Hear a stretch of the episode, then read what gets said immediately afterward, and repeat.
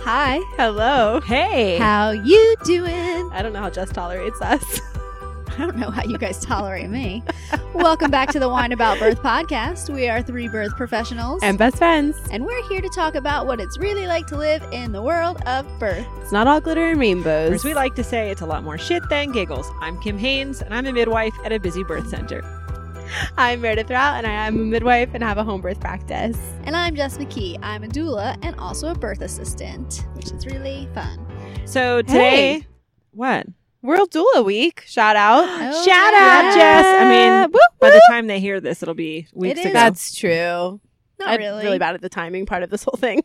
That's all right. They can know we recorded during World Doula Week. Yeah. Yeah. But we want to say thank you to all of our awesome doulas. You're amazing. Thanks for being you, even though you're not allowed in hospitals right now. We really, Oh really my God. appreciate what you're doing still. I know. Birth is a lot more shit than giggles during the Mm. coronavirus pandemic. That's a whole lot. And this doesn't count as not social distancing. We have alcohol to help us against whoop, whoop. the virus, and we're all and really natural one- spring water. We're one person, so We figured we can't social distance from each other because number one, we are around each other so much that if any of us had been exposed, we would It have would have all happened. been exposed anyway. And also, we have to see each other to work for at a job All that of we our all jobs. have to do. and our So microbiomes are the same at this point, anyways. We're almost. So distancing from the rest of the world and insulating ourselves together. we're, And just we're gonna doing- come live on Kim's commune. I know that word makes her freak out, but that's Yeah, look. basically what's happening right now. chicken coop for self sufficiency.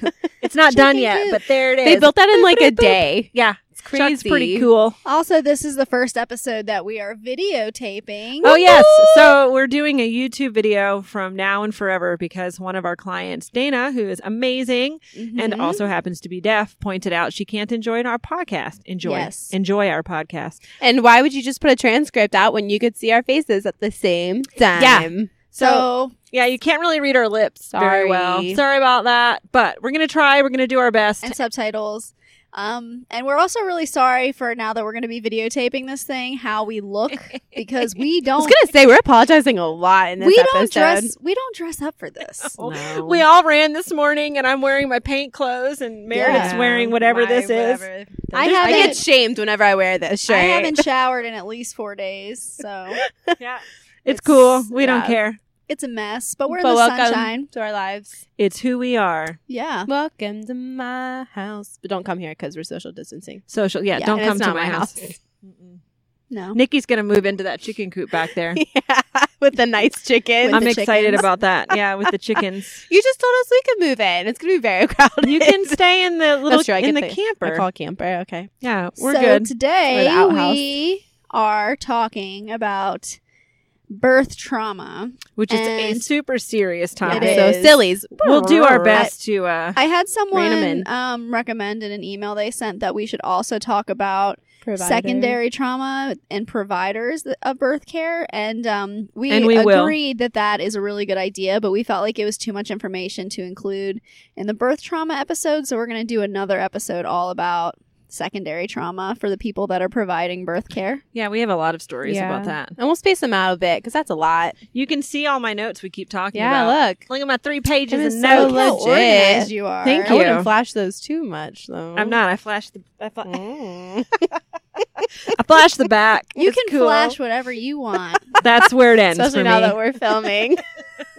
we're I gonna know. realize how ridiculous we are in this podcast now that we can actually see ourselves. It's and gonna be I also make a lot awful. of judgy faces and make a lot of snide comments. I can't do that now that everybody's Especially not on this episode. No. This isn't necessarily the best- best one for that. reel it in. We'll Okay. put it. We'll black out your. I Let's wanted not do to that. tell We'll blur everybody it out your face. I'm drinking wine again because um, I was. I know I told you in one of the episodes I was really worried because my underarms are itchy. So I got my labs done. We, and, yeah, we sent her lab. Well, we Meredith sent her labs, and I I, did found that. out that my liver is totally normal. So, And she's not- Yeah, Cheers. she doesn't have cancer, so, So yay! cheers. Ow, it's, I don't think I have cancer, but I mean, there's still time for that that. was pointless. I'm drinking wine because I'm off call this week. So there's my glass we talked It's about. a solid glass. Yeah, I like it. Okay, so why don't we start with a um, definition of birth trauma so people know what we're talking about? Sounds like a good Let's do plan. it. I wrote do it down do this it. morning. You did. You did doing a good job. You're for on this a episode. roll. Uh, Thank you. I have not planned at all. Also, you did some other things this morning too. I did so much stuff. This whole being off call, thanks Jen, uh, is really it's it's helping out. Yes. So I just want to say that um, this goes along with the topic of mental health, and as we get into it, we'll talk about um, how the numbers are increasing. But really, it's just about reportable numbers. So now that we're acknowledging that mental health is so important, and it doesn't mean that you're weak, it means that you need help with something.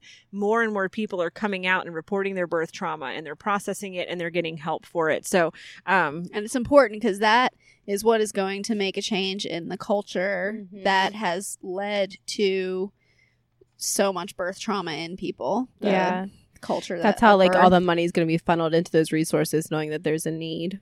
For sure. And birth trauma is no different than any other trauma. It's just where is the cause coming from? Mhm. Um, so I did some research this morning.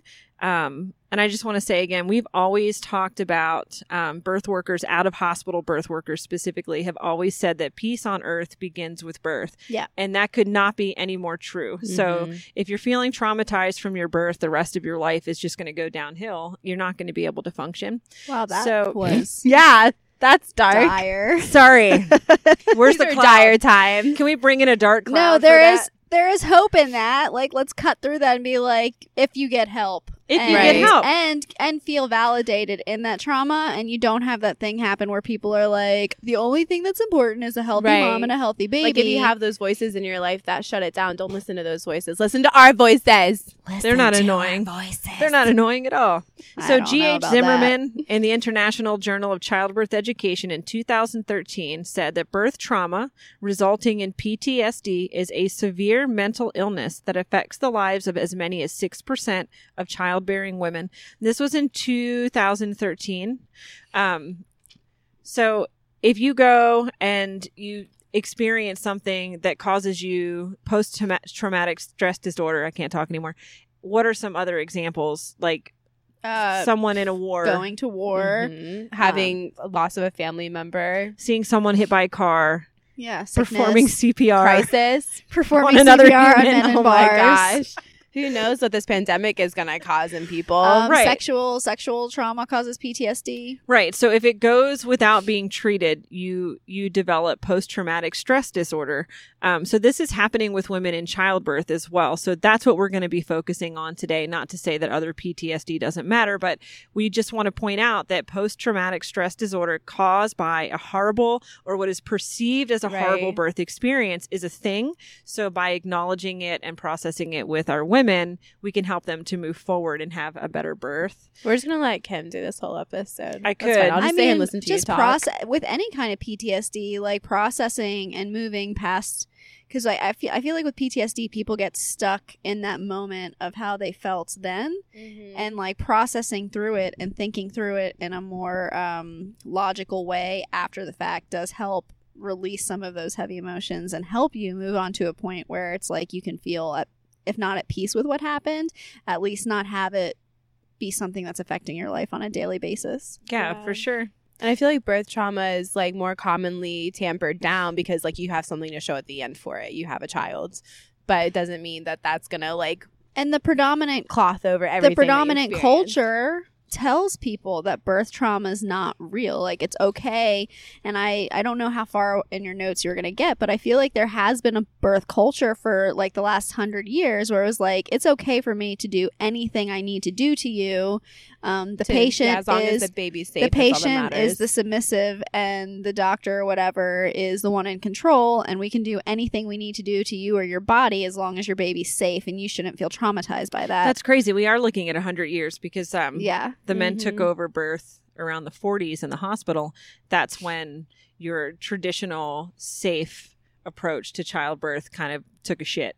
Yeah, or and got that's when shit on. and yeah. that's when they started with like the whole like episiotomies for every birth, and then like twilight, twilight sleep and all the birth. things that Mhm. happened, and Moving even- birth into hospitals out of homes.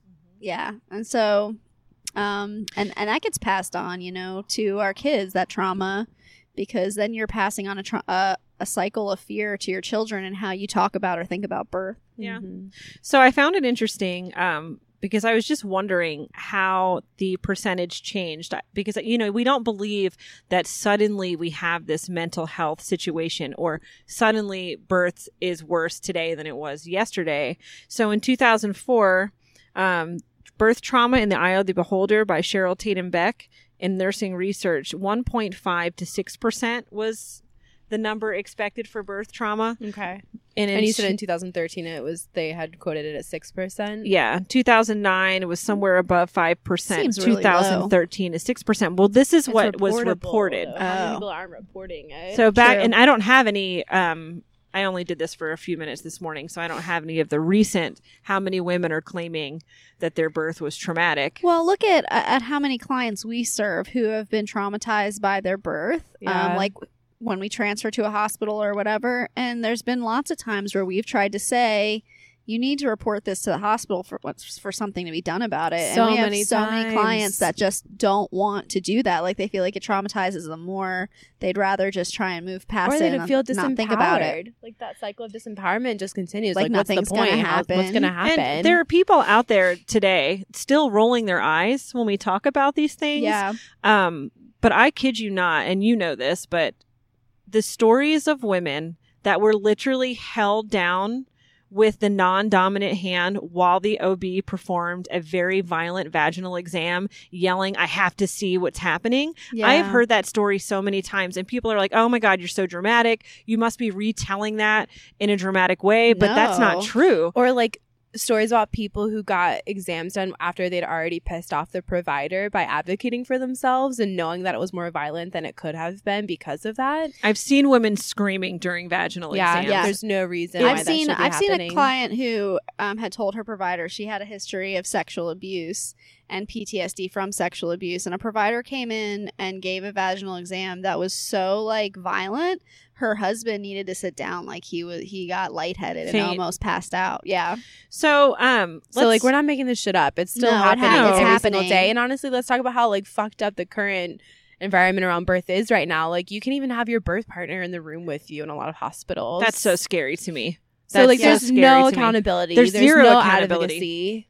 Um, so I feel like we kind of get lost in what's actually happening in the OB community because we're so lucky. Like we give such amazing care. Out of hospital midwives give such Mhm. amazing gentle care that we just kind of I honestly live in a world of like rose glasses, Yeah, you we're, know. like, in a I forget bubble. that it happens until women come in and tell me these stories. I mean, we still see people that are in our care that feel traumatized just by the act of giving birth. Right. Um, but I feel like we do make such a solid effort to try and not increase that trauma by having disrespectful or non-validating actions towards our clients. Or like we inform our clients, like that email that we're gonna read. Like if you explain to clients why you're doing something and intentions behind it, it makes and so many things more and asking for tolerable. consent. right. Yeah. Um, so I want to go over a list of um, things that would increase your likelihood of experiencing or perceiving your birth as traumatic, and I think that'll leave a lot of room for discussion. But I want to just urge everyone to check out Trauma Association www.birthright.org.uk. There is so much information on that website. And instead of telling you more of how to treat it, it doesn't really go into that, but it really talks about things that happen to you that can cause trauma. And so it's very validating. So when I read some of these things, it, even though I didn't really experience birth trauma, I was just like, oh my gosh. I feel like that's not true. I feel like when we When you- first met, Oh, I did with You upper did Oscar. have birth I'm trauma, sorry. for I'm focusing sure. on out of hospital. Also, you talk Yeah. about Brock. like it was His the worst birth thing was you've ever ju- experienced. I in your mean, he life. was stuck in a weird. I don't even want to talk about it. yeah. That And- was physical trauma, I- but I also experienced birth trauma that took a while for me to work through, and I was also one of those people who didn't report what upset me because the I thought that the thing that had upset me, no one was going to think it was valid because they I knew they would think that that was such a small thing and there was no harm done, but to me it was still traumatic and I Yeah. felt very invalidated and disrespected. so then let me tick off some of these things, and then if you have an example of them, we should just kind of throw Roll that out with there. it. Just So, dive in. Just Like a like muff. muff. with consent. Mm. So some factors that make birth trauma much more likely for a woman to perceive her birth as traumatic is a lengthy labor or a short or very and very painful labor. Oh yeah. So we always talk about everyone wants what they don't have. My Yeah. births are precipitous and intense. It's like a train wreck and then I'm done. yeah. And some moms that experience that are just like that was It's horrible. Mm. just too much for them. I to wish it handle. was 12 hours and then vice versa. Uh, I Well, feel like I will say, having experienced both of those things, even though I, I definitely wasn't traumatized by my fast birth, when I think back to my really long labor, um, I don't feel like I ever would have been traumatized by the actual feeling of labor just from it being long. I was traumatized more by like how I was treated when I transferred to the hospital. But experiencing also a precipitous birth, it was definitely much harder, much more intense, and much more difficult to keep up with in the moment while you're Yeah. experiencing I it. loved I hate giving birth, but I would never trade my fast labors for a long labor. How do you know? I don't care to know. I was gonna say I've been having mostly don't wanna precipitous try. labors, and No. I would say the vast majority don't appreciate. The I would always experience. take my precipitous labor over my first labor That's for like sure. saying you don't e- eat snail. How do you know you don't like it? Yeah. I don't fucking like it, okay? I love snails. I've actually They're delicious. Eaten snail. It was delicious. It tastes like butter. It's literally garlic. coated in butter and garlic. That's all Yum. it is. Probably hawk a loogie if you really need it. Can Eat you something not right slimy. now? Put some salt on it for I mean, you. I guess our microbiomes. the I mean, same, I like so- oysters too, so it's the same thing. Blech. Will it provide me with lots of vitamins and minerals?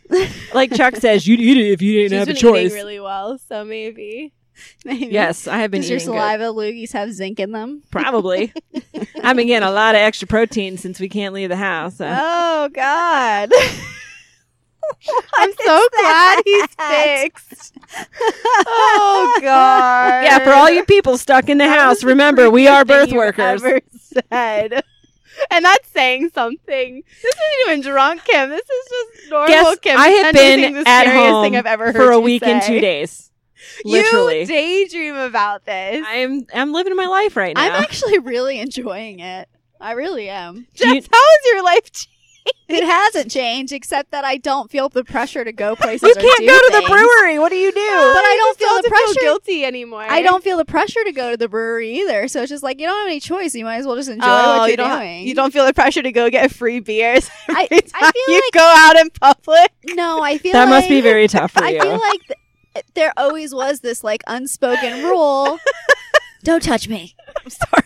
I know my fingers are like no. There's this unspoken rule that every Friday and Saturday you're supposed to be going out and doing something. And now Whose it's rule like- is that? Is It's not. It's in my Jazz, brain. You literally text us every single day. I'm so bored. Wow, I am bored. I am Not bored. me, I'm but I in don't feel like heaven. I need to go to the brewery. I just want to hang out with you Oh, guys gosh. because you're my you're safe. You're do you safe know what from else increases coronavirus. your risk of traumatizing birth Experience, experiences? please. Let's get back on track. Induction, Oh yeah, Yep, that would do it. Because the lack of control. poor pain I, relief. I find that especially though with induction, if it's like because there's so many people that are kind of told they need an induction when it's not actually medically necessary, or people that are scared into an induction. And if you're trying to force your body to do something it's not ready to do, it is usually rougher. But then if people do research afterwards and they realize that it actually wasn't medically Yeah. For necessary, sure- that's for even sure. more Yeah, you just got invalidating. lied to over like one of the most ex- important experiences of Yeah. your life. Which, for the record, is why when I hear birth stories of like new clients that have had past births or just friends, I never tell them why did they do that. Like never, I would never do that. It well, it's unless they ask because it it just opens up that like oh my Yeah. god, I had a C section for no reason. I find it's a really like fine line though because there's also people that might not ask but you can tell they're feeling traumatized or like I don't know what to do going forward because they don't realize they have options and it's really hard to tell them they have other options without then telling them that they had options the first time as well. well, Right. and then it's like Meredith said, you have to know where they're going with it. So if they ask you, or Yeah. if they're here for a consult and they say, Yeah. "Tell me what you think about this," or "Would you have done that?" Starting with, I've been "I don't at- know. I'm not your provider, so I can't tell you what I would have done." I've Yeah. been However, with you in those conversations, so you handle it well. I think there's sorry. A little bit lower but a little bit closer. Meredith. Mm-hmm.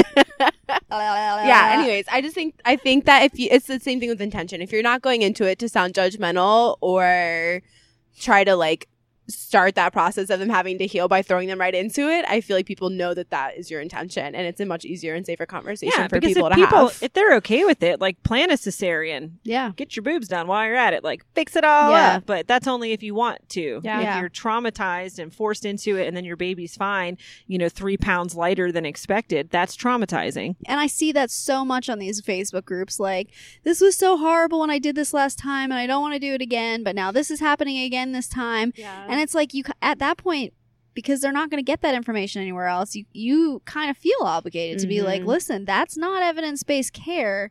And look into this. You have another choice so that maybe you won't be traumatized. But then you're just providing information, and they get to choose whether or not they access it, which Yeah. I think is different than like pushing. What a is that Idea. thing? What I is just want to say, happening? speaking of evidence based birth, we just changed our protocol to allow people with ruptured membranes that are GBS negative to be home for as, as long as three days. Our Ooh, backup that's position, that's um, exciting. our OB, supports this because it's evidence based. Yeah. So, also because we have a lack of antibiotics now, we're not just shoving antibiotics into Yeah. Do people. Do they have a monitoring? so, Nikki, you protocol? were right. Yeah. It's and every other country that does home birth, It's- you're right. it's expecting care That's- and then you we ha- do have to monitor them coming and Like, do they have going to take from their temperatures home and stuff? temperatures fetal Do they have to movement do vitamin C? well-being no meredith They That's don't always have been to one do of that. my. That's always been one of my. But they biggest, can. This is great. That's always been one of my biggest pet peeves is like people getting inductions for rupture and membranes. Nikki's water was broken for three days with meconium in England. And she's like, Kimberly, you're freaking out for no reason. And I'm Yeah. like, go away. Yeah, there's so many stories like that. So, We're okay. all learning all the time. I love to learn. So I, I'm learning. She also loves to teach and be right all the time. So yeah, I do like that. so feelings of loss of control, which is yeah, everything. Which birth makes you feel like you're losing control anyway because you really can't control birth. But then if you add into it like outside forces from your caregivers, Mm-hmm. Yeah. it makes you or not feeling listened to. Like when people are like, "We'll be so sure something's happening," and it's just like, "No, it's not, sweetheart." Which answers my question of like when we talked about um, trauma versus contentment with birth. Like some of these people had amazing, what I saw as amazing births, but then I'm like, Kim, they had nothing they fucking wanted at all. They were completely out of control. And just because Yeah. it went well to you for as a provider doesn't mean it's what they wanted. So I'm Yeah. like, Yeah. oh, there's like a huge difference between feeling out of control in like the birth environment you envisioned yourself being in and being out of control in a completely different context than what you'd hoped for. for sure. So emergency C sections or forceps, obviously, would be Mhm. very traumatic. Yeah. impersonal treatment or problems with the staff's attitude and not being listened to. So that happens a lot in the hospital that I see. And I'm, we're not trying to bash on the hospital. It's just they're used to doing things in a certain way. So if you question it, it's usually received with um, hostility Mm-hmm. or Mhm. confusion or anger. Well, also like I feel like midwifery, like the cornerstones of our care are informed consent and effective trying to see the time. communication. Whereas I don't necessarily see that like manifesting quite as much. I hope it's still recording. It is. It is.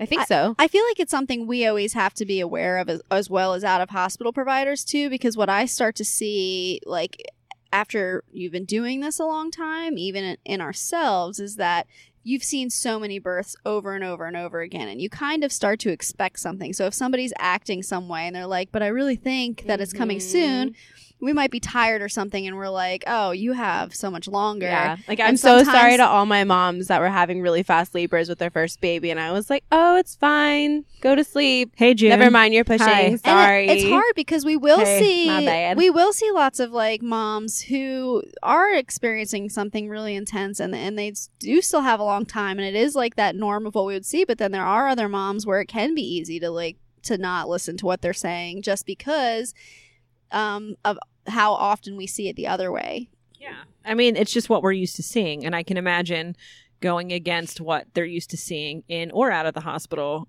i- It's all going to be met with, hopefully, out of the hospital will be met with a little more Yeah. grace. Mm-hmm. Mhm. Um, so, lack of information or explanation. This is huge. This goes back to our informed consent episode. Um, they are literally just walking in and saying, "This is what we're doing. Sign here." Right. Um, It goes into people not knowing that they have options. yeah, and I say they because we are. This tip doesn't typically happen for out of hospital births. I feel me personally. I'm very big. I'm very big into explanation of things, even if Mhm. they're not able to focus on what I'm saying. Well, I think that's why we prioritize so such long prenatal care visits so that we Yeah. can talk about all of these things before labor because obviously in labor it's going to be one of the harder times to focus on those kinds of hard topics. Although I feel like I'm pa- playing devil's advocate, it can even happen to us out of hospital as well because, um, from a liability standpoint, um, there's certain information from the CDC that Yeah, we that's have to fair. share in informed consents, whether we agree with what that informed consent says or not. Have you heard me do that? I Uh, yeah, I have. love- I've definitely picked up Kim's CDC recommendation blob. I have to tell you that the CDC recommends that you get a flu shot. Period. I have to tell you that the CDC recommends that you get the hepatitis B shot for your baby at birth. Mhm. Period. Any And questions? then there's like an awkward silence. All the families recommend are you do like all your trying own to figure research. out what she's And saying. so, yeah, and so with my doula clients in that situation, or I even do it with things like um, strep B or whatever. It's like the the policy is that if you're strep B positive, this is what they need to do, and antibiotics and blah blah blah. But then actually providing the research on the other side and saying, read all of this and Yeah. decide how you feel about it, because Yeah. s- as m- like legally we are required to give you that information and have you decline it to cover our own butts and people ask me, well, what do you think? I think that you should do some research Yeah. and make your own I decision. think it's not about what I think. yep I think I don't have any thoughts or opinions. I don't know how I make it day to day. I know. Welcome to your unbiased When care. My clients say that to me, but what would you do? I'm like, "Nah, I don't know. Your cervix starts like like just I don't know. That- Signing right on up. that's a that's a. I mean, You Your can cervix is probably pretty. I feel like if you're not a licensed, if you, not that you aren't the, at the same level, but if you give your opinion on what yes, you would do, but I'm that's not okay. a medical provider, so But I what don't if have I a do that? license to choose. Yeah, If I or- do or to that, lose. and then Yeah. they and I say, you know, my my kid did get the vitamin K shot, and then their kid gets the vitamin K shot and has a horrible reaction and dies. I don't think there's any record of that ever happening. It's just an example. no, so there, low. there Um, is- there, it, it has I happened. I There are refuse. reactions. there has been anaphylaxis from the vitamin K for sure. Thank you Super for sharing that. Yeah, that's why I don't give people with that. Here's what you should do. Yeah, So um, this one, and I just I'm seeing now that I actually wrote some notes. So lack of privacy or dignity. So even if you joke about not having any dignity, such as Mhm. myself, when I had Oscar, my midwife did not show up. I had a doctor. Thank God I knew her. So she Yeah. allowed all my family in. Thank you for that. But that's not what I was expecting. So not only did the midwife not show up, I had a doctor, and then every male and female attendant in on that floor that could make it came in to watch me push him out, as I had told before, because it was a natural childbirth. and they It was weren't a really seeing a lot dystocia. of that. Yeah, it was a dystocia. He was stuck, as far as I know. This is what I'm told. He was ripped out of me. I was told I wasn't pushing hard enough. She's not pushing hard enough. And here I am, like, I had a precipitous birth. It was horrible. It was all back labor. I felt like every bit of control was taken from me, and I was traumatized by that. Mhm. So when I got pregnant with Max, I said, You're going to have to hit me over the fucking head with a mallet and drag me into that hospital. I'm not going through that again. It took me years to get over that. And I didn't carry it around with me and it didn't affect my parenting. Maybe. I don't know. But I sure as fuck wasn't going Anytime you back. saw a crowd, It might expl- Ah! it might explain something. They might explain a probably few explains things. why you weren't as diligent. About, like, did you go to the hospital as much with Oz as he would have you think? Otherwise, what do you mean? I didn't like go. when he was like sick and stuff like that, did you avoid the medical establishment? oh, my. I don't want to answer that. Okay. Diving too deep. No comment. Um, I just was You never. just I dove was in like never. a muff and hit her cervix. I'm never doing that again. I'm just never. I would never do that. I would never. yeah, people say it's so brave to birth out of hospital and after after his experience all i could think was it is so brave to walk into that hospital like you it took away every bit of dignity that i had and i earned it back and then Yeah. like your birth with ren max's birth yeah. anyway that was a long it just hit, I know it we're- hit a There chord was only one little bullet on her. I Ew, know, but- I know we're gonna talk more about Are you Like- turning red? people's Am I? people's actual stories in the second Yeah. half. Um, but it's like I I do know that for me and for a lot of people that having an empowering next birth is super healing Oh my towards gosh, so important. um towards healing birth trauma from your previous birth because I know a lot of the trauma for me was this feeling of like I had thought I knew so much about birth and I had thought I, it doesn't matter who I hire like it doesn't matter how many people are there like the baby birth is normal the baby's just going to come out and then that didn't happen and so it was a really invalidating feeling of like what's wrong with me that it right. that it didn't work is my ba- is my body capable which i knew it was because i had a vaginal birth i had a natural birth still um but it was like so hard like how else can you prove to yourself that you can do it unless Yeah. you have another opportunity to do so and like i don't think you have to do it that way but i can see why Yes. so many women are healed from being able to try again and like have a But better some don't. experience yeah And and, if some you don't. don't I i, have a don't bullet point about that later. yeah Okay. I, yeah i just wanted to say like i don't think you have to have another have a healing No. birth experience to heal No, No. But it is like a way that a lot of women rely on and like have claimed as like And- their way of and moving there's- past their previous experiences. there's so many people that they get that because they go into a first birth um and I know I've talked about this before being like, well, that's not going to happen to me. And like thinking bad things aren't going to happen, kind of like just Yeah. moving past it. And I did that. Like, I'm not going to fill out my, um, I'm not going to fill out a birth Transport plan. plan. you And- didn't fill out a transfer plan. Oh, I refused. I just kept doing, Rookie mistake. and I kept saying, like, You're like, crap, how long is the ambulance gonna take to get here? I you kept were a saying, new like, doula. yeah, I'll do that. I'll do that. Whatever. And I kept not doing it as I you do know with other who's things in cared my that you life. wouldn't have gone away with that with?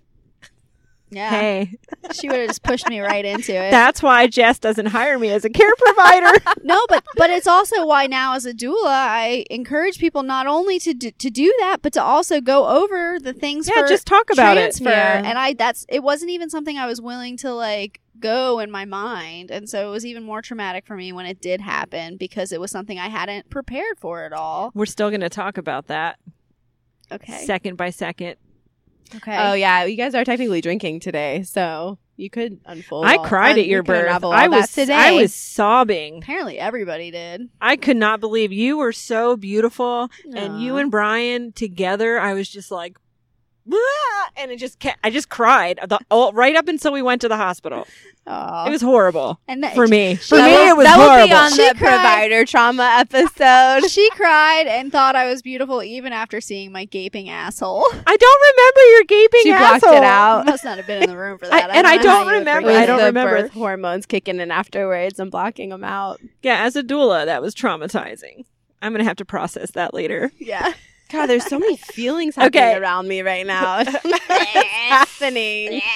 Okay, couple. let me just finish this one off. So let's see. Fear of the baby's safety. Oh, come on. Yes. uh, yeah. Babies stay in ICU and NICU. yeah. Well, the NICU is a whole nother beast because I Sorry, I feel got like distracted. once your baby's in the NICU, so many We're right people in have here. this feeling that because the NICU just takes over. yeah, and you they- can't touch your They baby. do what they do, and it's so hard to really know what is necessary that they're doing and wh- and life saving, and what is like Mhm. over Mm-hmm. the top. Mhm. And What is so- ju- what is just protocol? Yeah, And they've gotten so- permission to really do whatever they need to do. Mm-hmm. Yeah, and so many So- people just th- they don't even feel like their baby's their own or they have any choice over what happens to their babies.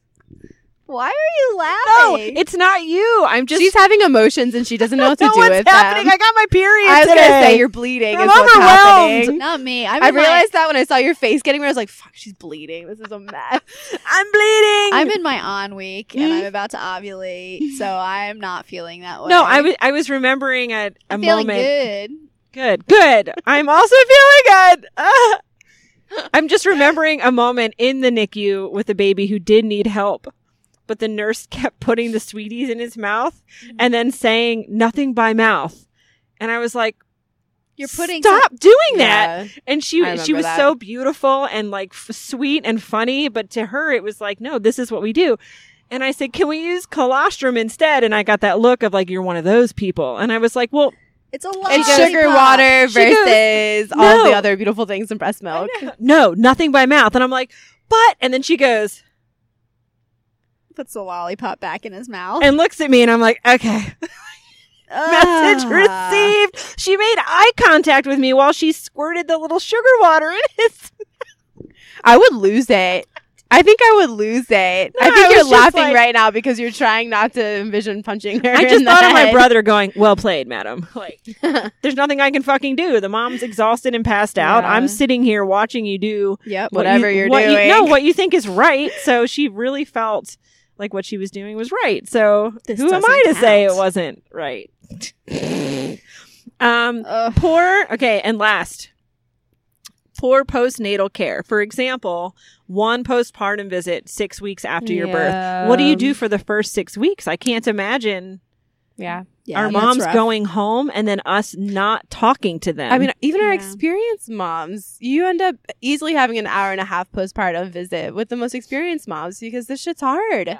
all of my babies No are, babies are norm- are the clearly same. dying within the first three days i don't care how many i had is this normal is that normal Yeah. Oh I my God, mean, I'm sure but you were we a all nightmare. we all text our clients. Like we Yeah. text with them over Mhm. the first couple of days, and then we see them again at two and six weeks. Like, what are And you they have supposed a to and do? relation- that's like a bare minimum. and they have a relationship with us is that that like sometimes we're texting people less that need less help but we also have a relationship that for the people that need more help they feel comfortable reaching out to us in a more Mhm. personal way yeah. or at least me Maybe We're not still you. on call. don't I, want mean, that. like at the first couple of days, twenty four seven. You know, like thank Yeah. God most of our moms, like not thank God, but a lot of our moms don't call us at three o'clock in the morning, but some do, and that's okay because usually Yeah. that means that they need to. that they really need it so all of these things, um, and also previous trauma. So whether it's childhood trauma, domestic violence, or a past birth trauma, which we Mhm. see Mm-hmm. all the time, and we know, like if they were stuck at seven centimeters and had an emergency cesarean. They're going Mm-hmm. to flip out at seven centimeters, Mhm. and we know it, yeah and we get them through yeah it. or they're gonna have more anxiety at that point and then once they can get past that point it's like a huge relief it's like Oh oh, my i gosh, made yeah. it past the point where all the bad stuff happened last time Or Yeah. like pushing with moms who have a history of dystocia. That's Oh, never God. fun. No. Um, this website also really wanted to point out that people who witness their partner's traumatic births may also feel trauma and equally need to process and get care for That's that. super important to talk Yeah. about. I think we should talk about that a little bit more after the break because I my husband definitely experienced that. He felt, and I've seen other husbands of my clients um, or partners experience that because men want to fix something, and then when you go into this this atmosphere where you feel like you don't have control over things, and then you can see your partner struggling and you want to fix it and there's nothing you can do Yeah. like my husband had a lot of like issues after my birth from that like he was he was like i just have dreams that i can go and like kill that doctor and that's that was like a violent e, Wow.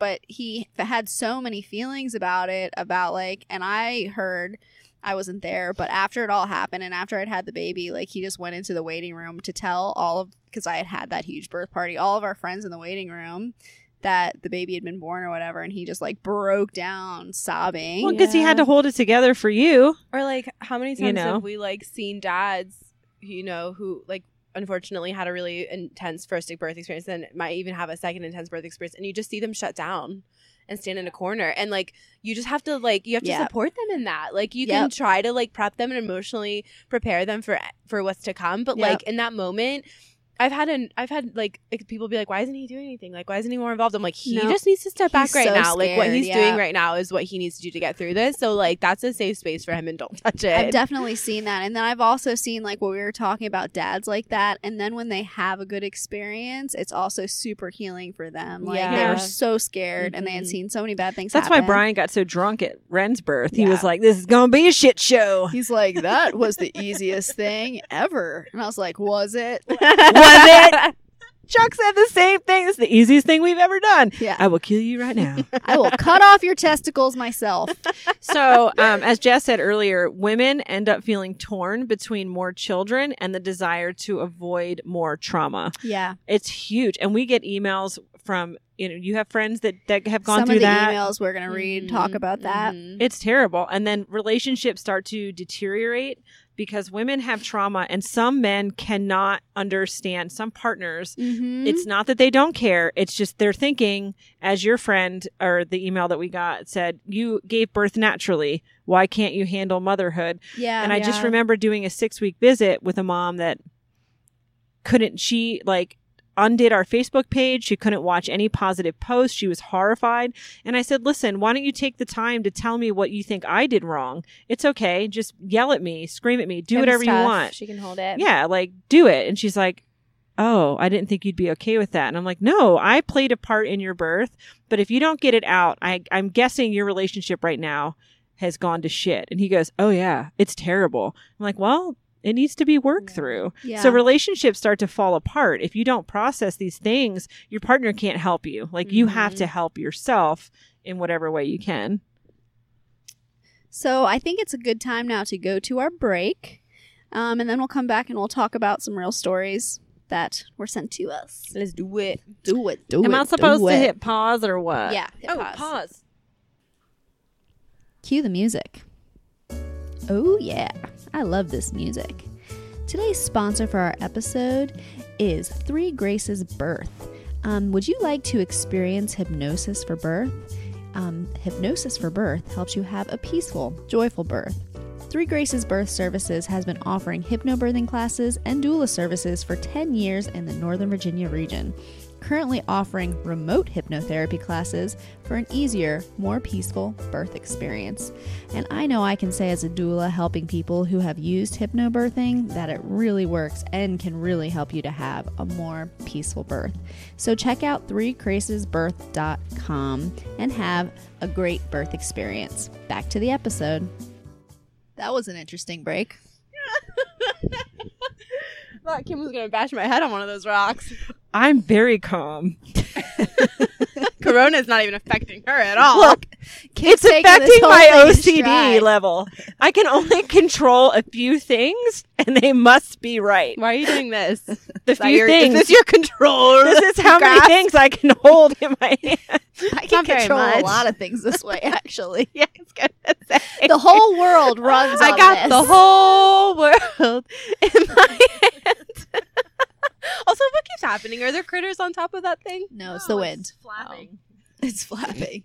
All right, we're starting to lose control. What are we talking about now that our break's Okay. You over? have stories. So I thought that No, I no, would. we're gonna talk about this.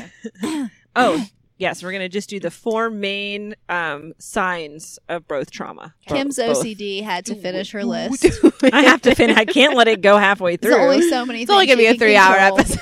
It's like it would be like list blue balls. I Otherwise, couldn't even. I couldn't handle it. Yeah, Okay.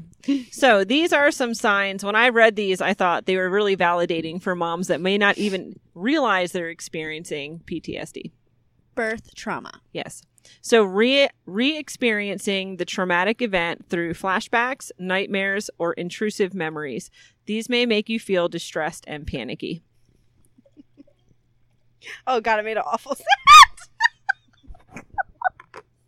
I'm, if you respond that way to your birth memories, that means it's a problem. So, ex- So does that mean Brian exhibit had, A, Brian had PTSD from my birth? Yeah, probably. probs. Maybe Makes sense. he's still struggling with that. Do you want to Probably. unpack that? With- I don't want to unpack that at all. No, I You don't keep wanna, it in that suitcase. I don't want to unpack anything. He can fold it up and stick it in his vest. Yep. And Good you can idea. unpack Tuck it with it him. under your kilt. okay. Avoiding anything that reminds you of trauma. This can mean refusing to walk past the hospital where you gave birth Mm-hmm. or Mhm. avoiding meetings or women with new babies. or even avo- avoiding birth posts on social media, birth videos, like- Mm-hmm. Avoiding telling people your story. Mhm. Um, that could also include hiring a whole new I'm sorry, birth I team. Yes. Even if you if you don't see them as the reason, you need a whole new, you know, script Experience, for your yeah. birth. I did that. Yeah. Totally did that. Absolutely. Um, the other thing um, I can't do that because you guys are all gods. So we better make the first one work. You're screwed. You're screwed if you don't get the first one right. Um, I had a mom that couldn't sleep in her own bedroom for, yeah, I've heard months. I've heard that one. and I wish I could have helped with that, but I don't know. We haven't. We'll have to do a whole episode on how to help Yeah. with PTSD. So another one is feeling hypervigilant. This means that you are constantly alert, irritable, and or jumpy. You worry that something terrible is about to happen to your baby. Like And that- birth yeah. anxiety. Yeah. And that goes like the woman who we talked about who was afraid to drive away from the bus stop because they kept Mhm. thinking that their kid was Mm-hmm. Yeah. stuck in the door. Yeah. Or like that's such a gray area too, because like how many women can't sleep immediately after the birth because of that birth hormone high. yeah. But then I feel like if it goes into days of not sleeping, then it actually could be more of the birth trauma Well, it keeping all- you up. it all blends into like the whole postpartum depression, Mhm. postpartum anxiety. It all kind of starts to blend together. Yeah. And the last one is feeling low and unhappy. Unhappy. Unhappity. If you're not a rabbit. Such a Shit. happy sounding thing that you just I feel said. really, being I feel unhappy. really happy right now. Me too. If we weren't videotaping this, we could cut that part out, but Lo and behold, I'm forced to face my failures now and watch it on video. She's very unhappy about it. I don't know what's happening. I don't know what's happening. Negative connotation in the medical jargon community. You may feel guilty and blame yourself for your traumatic birth. You may have difficulty remembering parts of your birth experience. Mm. Yeah, like your brain blocks it out. Yeah. So if you're having any of these things happen to you, um, it could be PTSD, and you should absolutely start trying to process that with I agree. a And good person. there's a really, and I know I've said this in other episodes, there's a lot of research going into that E EMDR therapy is super helpful for PTSD and processing Mm-hmm. trauma.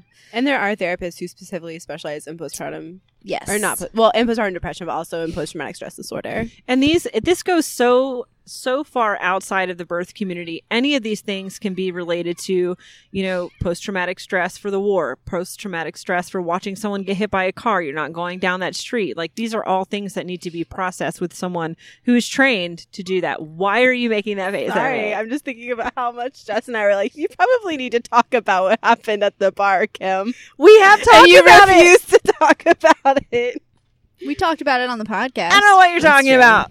I'm fine. Maybe we'll unpack that while we talk about my birth trauma. Deal. We'll just get real up in here. everybody bring their luggage I don't have luggage. I just hate baggage. luggage. That's why every time I go on a trip, no matter how long it's going to be, I only carry a backpack. Yeah, I do that's that just too. your life jess you're I like do the same thing. my baggage was all fit in this In one this backpack, one so i backpack. could carry it around with It's me all at you all need. times Everything else must disappear. you should only be traveling to warm places anyway, which you just need a bathing suit and some shorts. Exactly. Who fair. even Yeah. needs unless that? you're going to alaska Most of the That'd be pretty time, sweet. I am swimming naked in warm places. So yeah, you don't even Yeah. need clothes no.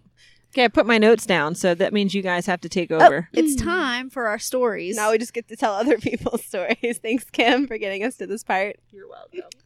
I don't have a phone, so we have to borrow somebody's You're phone. welcome. Okay, You're so our welcome. first story.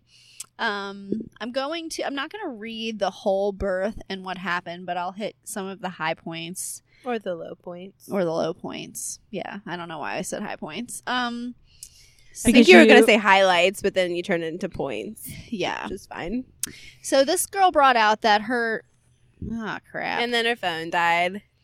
Yes, it really? It, did. really just died. I have it. Hold on. Yep. Here we go. Here didn't we actually die. I just go. can't see it in the sunlight. that Your was phone's a vampire. that was not serendipitous timing. This has both. This has both. Okay, So you can just scroll Um, down like you've never used a phone before. Kim is Scroll actual our down. technical support person. So she brought out that her birth trauma and fear began in her pregnancy. Um, she said that she had complete faith in her body, but then things started happening that she couldn't control. So she first baby. Sorry. She had, um, yes, she had always dreamed of a water birth. Um, she was well educated on the C section epidemic. She believed birth was natural. And um, so she was really going into this trying to get that experience. Um, but as she was starting to conceive, she had miscarriages, which go can really go a long Mhm. way towards. Yeah, we haven't really talked about miscarriages as a form of post traumatic stress disorder. Yeah, and it's how, a super common story. how the fear from miscarriage affects pregnancies that even go on to term and be Mhm. okay.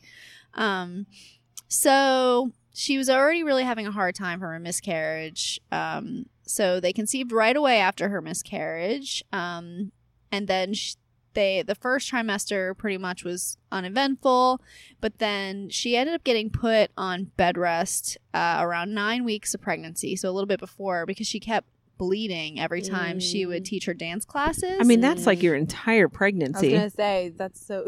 yeah. that alone Really? is, which I think she says in there, her trauma Yeah. started in prenatally. Yep. So every did they time, reassess the need for bed rest as well, or every did she stop dancing? every time it Sorry, happened, I don't really have she these would go answers. to the ER and they would tell her that it was okay. But then because it kept happening, they put her on modified bed rest. So she had to stop dancing.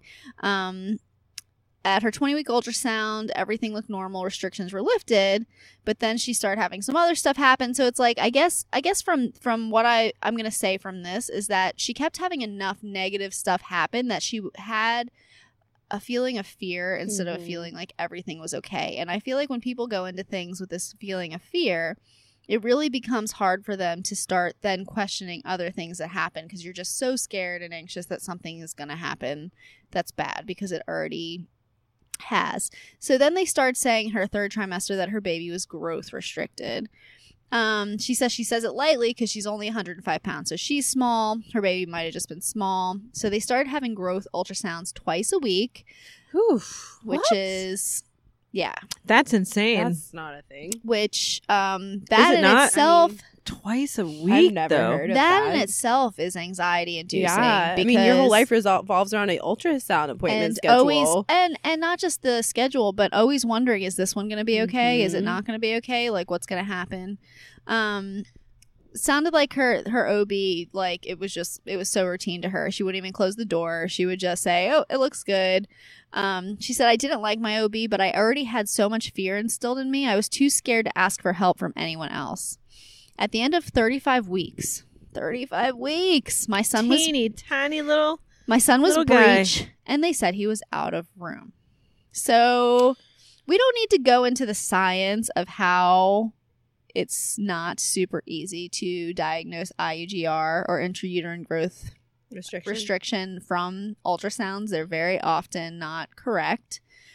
Um, but Also, how many mixed messages is she getting right now? so they just told her at 35 weeks, her son was out of room and he was breached. What does so that mean? Is that they a medical said- term? they said they were going to try. I, hate to tell you this, but your child is out of room. never. Womb is I think I heard that on Monty Python once.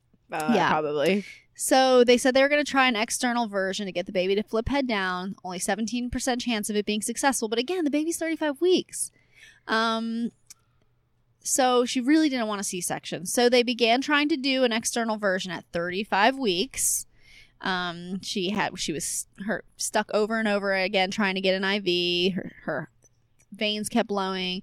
Her at 8:58. So she gives a timeline. At 8:58 a.m., my son's heart rate dropped below 90 beats per minute. Is this while they were performing? Yes. So an extern an external cephalic version is when they try to use their hands to gently massage the baby. baby, Yes. into vertex And So- they presentation. often do that now in ORs with the anticipation of there being complications with the baby's heart tone. So it's not, you know, it's not unheard of. Yes. Sorry. Um, but I would say so. The baby's heart rate at eight fifty seven, at eight fifty eight, went down to below ninety beats per minute. Um, they were. She was told they had to get him out now. She was rushed to the OR, put under general anesthesia. and The baby was born at Oof. nine a.m. So they had the baby out two minutes from the time the baby's heart rate went below ninety beats per minute. So it doesn't sound to me like they tried to change position. They tried to do anything. How's or my it backed poker off on face? the version.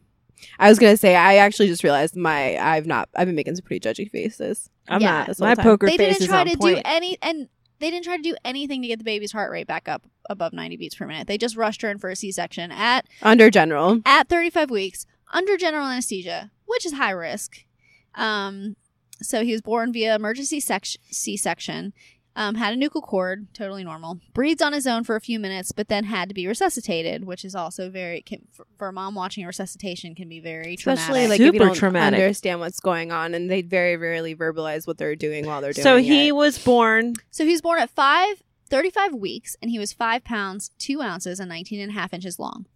This baby, how much did he weigh? he was 19 and a half inches long. Wow. five pounds, two ounces at 35 weeks. Yeah. So Does not sound like a growth restricted baby. mm-mm. I have I don't I have no comment. hmm Oh, you are real. I don't have real a medical hard. license. This does not sound like a growth restricted baby to me. I mean, body It- proportions are important when you're assessing that as well. But yes, Maybe I'm wrong. I'm not saying you're wrong. I know you're not. No, nope, we're not. Um, We're not saying that. So she didn't get to hold him or see him until after 11 a.m., so two hours.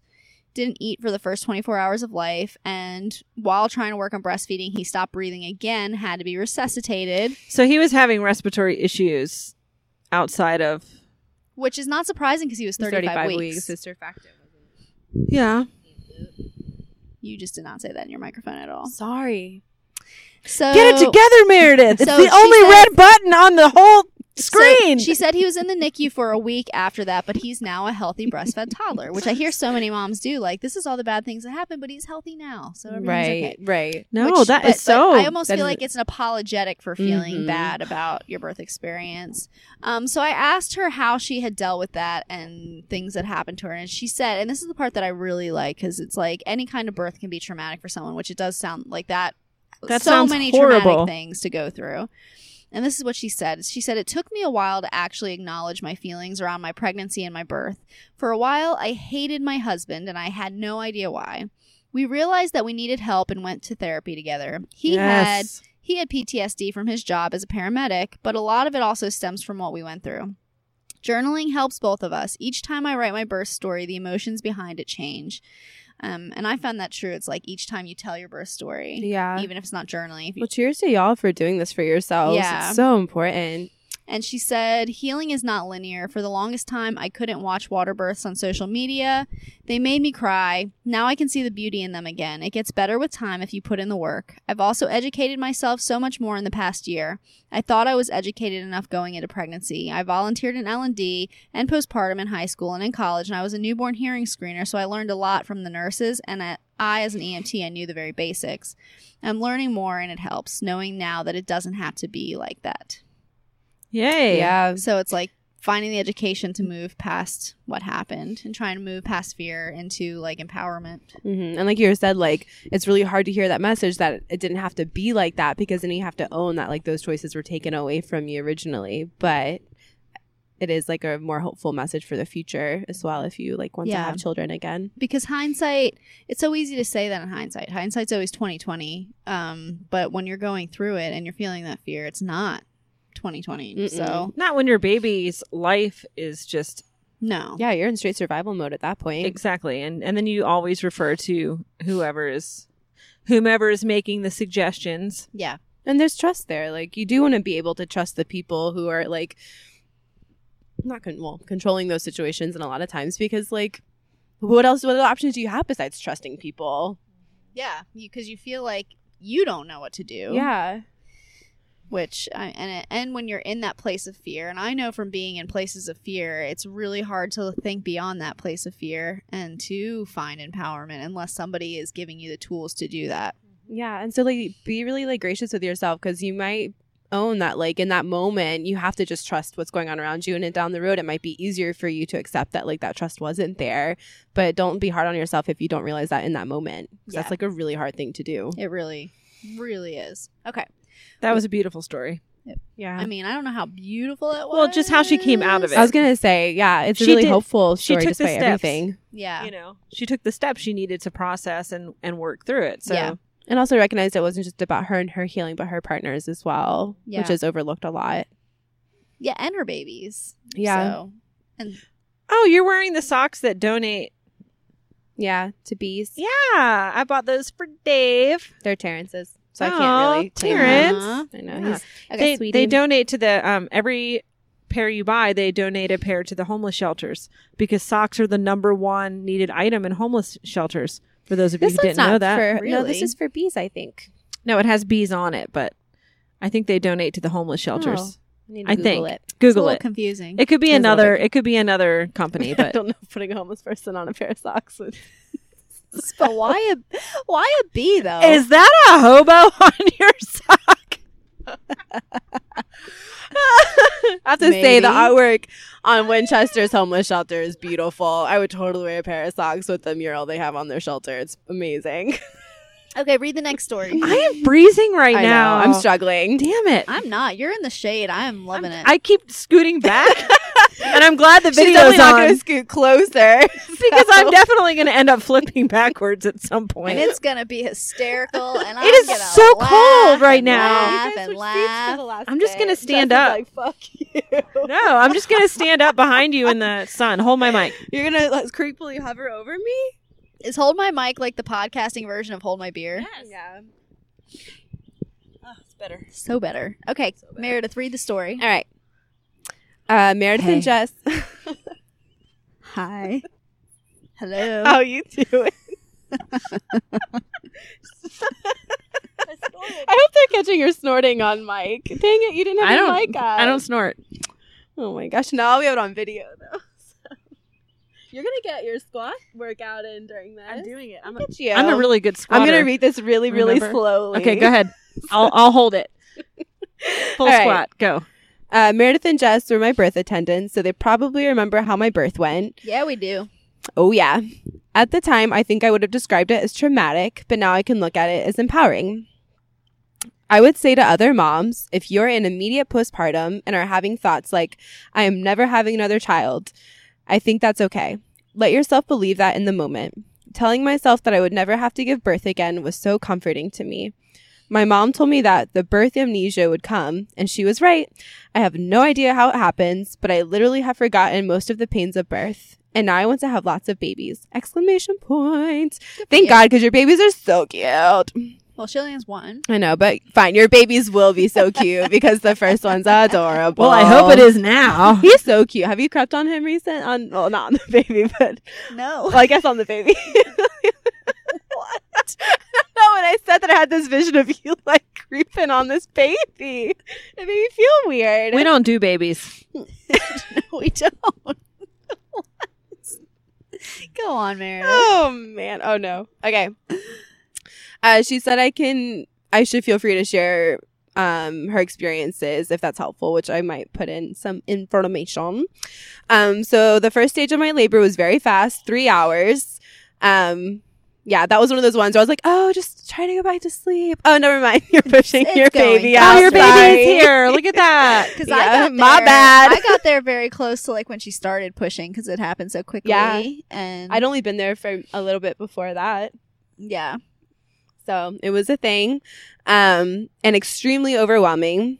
The other two phases were very long, which was so frustrating in that whole experience because the birth was just like so fast and straightforward. And then everything went to shit afterwards. well, the pushing phase was longer. Yeah, that's true. The pushing phase was longer. it was just the dilating phase that was shorter. Yeah. She How long did pushed she push for? I mean, that was like maybe two hours. Oh, that's normal. Three hours. for a primate? That's expected. it was it About was as unexpected though considering how short her Yeah. first phase was um she says and then she goes on to say uh, my placental stage was scary as was getting stitched up for my second degree tear so her placenta Mm-hmm. i had to go in and i get it so that was not fun but show And- that you have great skill as a midwife. Yeah. Go with and i'm you. so discerning when i do that i'm like i offered transfer first It was and- with full consent because she was like, I'll say, having watched that, it was like, I know that this is not going to be fun. I'm going to give her the option because it's like at this point, it's either that or we have to transfer Mhm. in. And and she totally wholeheartedly chose like, no, I want you to try what you Yeah. can do here.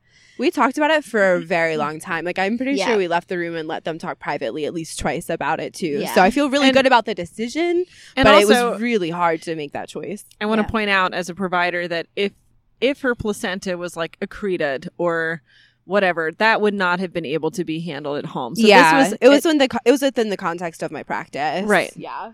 Okay, go on. Um, And then she had to get sutured for a second degree tear, which also at that point I think the the placental phase had been so scary to her that that just felt so overwhelming, and she was so on high alert at that point. Yeah. and it was totally understandable with what was going on. And so the reason it took so long wasn't because it was like super involved or it took you know the actual actual the actual suturing itself didn't take super long, but it was the hey, I know you're overwhelmed right now, and I know what you need is information. So I literally Um, I told her about every single thing I was doing, and I think at some points, like she literally had control of my hands. Like I would let yeah, her she did. I would let her take my hands and, And place guide it them on there. her body when she Yeah. was ready because at that point things had been so out of her control. Which was like with- really trying to be so sensitive to how she was feeling. yeah. And I don't think honestly I don't I've never seen that in Yeah. a, out of- like in a hospital context like there's no patients with suturing at all any information given at all um so yeah i felt if i yeah that was like a really hard birth for me too just for how long things took you because called like me. during it Mhm. And Yeah, also I did. because I think there's something this was a personal friend of yours and I Yeah. there's a whole other side to being a birth worker for a personal friend of yours, Yeah. which we'll talk and about we'll talk about that in, in, the- our in our birth worker So- secondary trauma or whatever. So, anyways, I guess I wanted to add that because of what she says later in her story. But um, difficult birth experiences are made so much easier by dedicated and compassionate birth workers. Uh, Meredith cared for my mental and emotional self, not just physical. I think I would have had a much more traumatic birth if I had been with a provider who did not pause and talk me through everything that was happening. So, like, even in that moment when I felt a little bit like silly having her like move my hands every time I had to move them, I knew it was really important to like what was going to happen eventually. And I'm like, so I'm going to. That's amazing that you do that. I mean, there are a lot of people who wouldn't do that. I mean, look, but it was also just like I, this client guided it. I've never done that for anybody before. It was like completely Nikki does that like for her GYN care. oh, that's It's a great amazing. idea. Yeah, it's Yeah, so and- amazing. And like I love this mom for so many reasons and like one of them was because she knew exactly what she needed and Yeah. she like gave herself the patience and the time and advocated for what she needed and like she said I really think it switched like what her experience could have been for her. Um so I had a lot of difficulty sleeping in the first few days after birth, which made it more difficult to cope, which I feel like when I said earlier when it extends past the first like 24 hours it's Yeah, no if you're ex- longer a birth if high you're and it's becoming exhausted. more of like a trauma And you're not sleeping. Yeah. postpartum depression. So I was really worried about this client with postpartum depression. I Um, was Every really time- worried about you with secondary trauma. yeah, yeah. We're not going to unpack that right now, It was a but story. um, Put every that, time, put that in Brian's vest along with his birth trauma. yeah, just not under his kilt. Every time I closed my eyes, I was back Oh in Really labor. killed them the best. My thoughts were racing. Breastfeeding was also kind of girl. That is the understatement of the flippin' year. She had the most, one of the most traumatic breastfeeding experiences I've ever had to witness. Um, she had mastitis like twice, I think, and like within the Ouch. first six weeks. Yeah. Um, and for the first few weeks, it was difficult to see my precious baby outside of he causes pain. I would dread the next breastfeeding session and cry before latching on in anticipation of the pain. So That's a she total just like thing, too. literally went through everything. Yeah. And Like- there's so much guilt involved with that too, because you know you want to breastfeed your baby, but it's like you really are like, I don't want to do this, but then you do it anyway, but then you feel like you're a bad mom for not wanting to do it. It's just, ugh, it's Yeah. terrible. It's so hard being So- a mom. It really is. So I feel like the takeaway is like no like if you feel like you need something in a birth or like in a postpartum that's going to help you down the road like please feel like you are worth mentioning it and like don't feel bad asking for more time from your providers because at the end of the day like I feel better knowing that that helped with your experience. I think that that's true for you though, but then there's other people that may have made it worse because even if she had mentioned it, they would have laughed it off, which would be even more traumatic. yeah, that's and then there are times where we as providers it goes outside of our scope like you may need more help than we can give right. um, in which case we'll tell you like please please go find a counselor a therapist or Mhm. someone who can help you process this better Yeah. than i can So I guess that like goes back to to like think about your provider, think of all about all of this, especially if you have a history of birth trauma. Like think about whether or not your provider is going to be able to hold space for you for Yeah. what your needs are. Because some Um, people do just need support and validation and to be heard and to have things taken care of them, but other people need more help. Than Yeah, that. yeah. I think all moms could benefit from some kind of like professional counseling when it comes to processing births, even if it's super positive. It's still like a super transitional period of your life that's worth taking the time to process. And our culture does For sure. not really give that Mm-mm. time at all. No. It's like right back at them. Yeah. Yeah. Yeah. well, if you do Beyonce. hundreds of births a month it's kind Right. of hard to do that Yeah, no, and I was thinking about you too. Like, you're not as busy, so like it would have been really hard to like, you know, if you had other moms to provide for, it'd be a lot harder to like be able to do that for somebody. And I had like, I can do that because I'm not super busy. But if you have the capacity, i'm not that busy in that but there are moment- limits Yeah, like if you have the capacity in that moment to be there for your your clients, like please do it because it's so important. And honestly, it ends up saving you more work down the road because like you're able to create a safer space for them at that moment. Oh my god, we're gonna see how many times Jess plays with her boobs on this video. I'm not playing with my boobs. Guess what? I'm still squatting. Okay, anyway, sorry, Mary got long winded when I'm Fucking not was playing squatting. with my boobs. I am picking at my chest though. oh, uh, uh, I'm moving. I'm moving. Give me my mic. Oh God. Okay. So is there anything else that we want to? We thank you, I guess, for writing in and like sharing your Get- birth get trauma your hand out of there. stories. that's really hard stuff to share. Coronavirus. I almost licked the side of your face, but then I was like, I can't do that because we're supposed to be social distancing. We already agreed that we're not doing that. you almost licked the side of my. it was right here the whole time. I was like looking up at the two of you back and forth. we would have gotten it on camera too. That's not normal. so I think I think all, Can we, can we talk? Can we talk about? I don't Never think we have mind, time to talk can't about, talk it. about So it. what else do we have to say about birth trauma? that truly peace on earth begins with birth. If every child were born Not During- just birth. Also, what happens after Yeah. birth, right, like, like but circumcision. oh yes, Oh my god, we are spiraling. that is a really So good hard. lead in. But if the birth and postpartum is peaceful, and even if it doesn't go the way you want it to go, if the people around you are validating and caring and Yes. loving, then It makes up for a lot. It makes a lot Right. of healing happen. Can we Right. change it to peace on earth begins with good prenatal care? I mean, yeah, Yeah.